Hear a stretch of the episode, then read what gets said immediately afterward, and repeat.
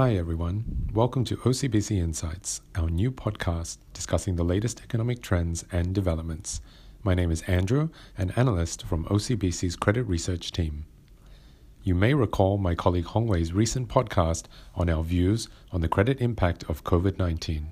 This was based on an article we published in early February. Well, suffice to say, the situation is worsening in our view, and the views we shared are evolving as fast as the global spread of the virus itself. Hongwei shared good news, bad news, and potentially really, really bad news. And in the months since we published that article, the news is increasingly looking less good and more bad. This has stoked central banks globally to lower interest rates to support economic growth and culminated with the Federal Reserve's emergency 50 basis point rate cut on March 3rd. Singapore rates have similarly shifted lower, and with bond prices staying roughly unchanged, credit spreads have widened materially month on month. As a result, in our monthly credit view published on Friday, March 6th, we raised our bond level recommendations on 39 bonds while lowering our bond level recommendations on only 12. This is in stark contrast to January and February, where we lowered more bond recommendations than raised, given the tightening in credit spreads earlier in the year, with technical views or valuations running ahead of fundamental considerations or developments in the underlying credit health of the issuers. In raising or lowering a bond level recommendation, we are simply saying that its relative value has improved or weakened compared to other bonds from the same issuer or bonds of other issuers with similar tenor and a comparable risk profile. Now, what's important to note is that while valuations have changed markedly, and as a side note, we changed more bond recommendations this month as opposed to January and February, this has been driven almost entirely by the movement in the swap rates. As mentioned earlier, prices have by and large remained fairly constant. We think this is due to 1. Investors seeking to take profit, as well as 2. A progressively worsening fundamental picture, both from a macroeconomic and a credit standpoint, that's putting a ceiling on bond prices. As credit risk professionals, the team watched the Fed move with some concern as it brought back memories of 2008 when credit markets froze and the world's financial system was on the brink of collapse. We don't think we are there yet, as financial systems are stronger and better capitalized. However, we are now operating in a fundamentally weaker environment for corporates in our view.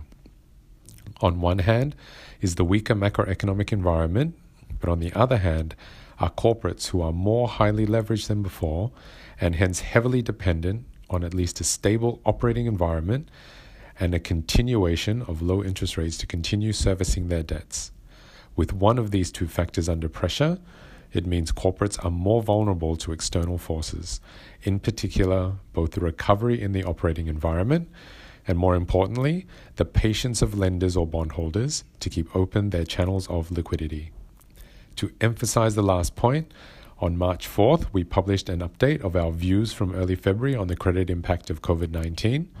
While we continue to monitor companies in our coverage for a downgrade in credit profile due to their exposure to certain industries and/or China, this time we have focused our research on several weaker companies with stretched liquidity who may find refinancing more difficult considering the operating environment has worsened compared to a month ago.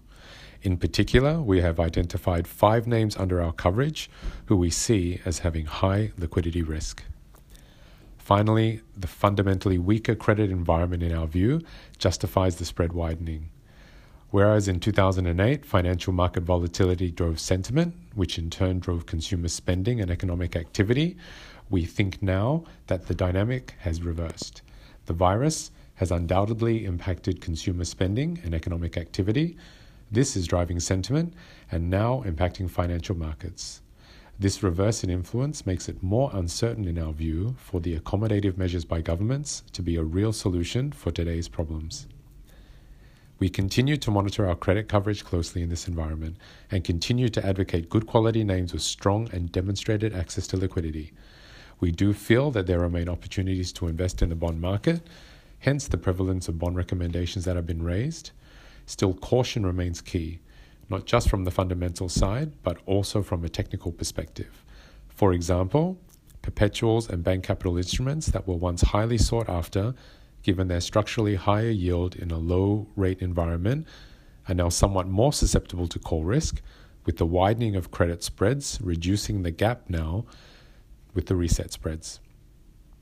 You can find these recommendations in our Credit Monthly and some of the other themes covered in our special interest pieces. We hope to help you navigate the rocky path ahead. Thanks for listening. This has been a podcast from OCBC Bank. Follow us on Spotify for more episodes like the one you've just heard.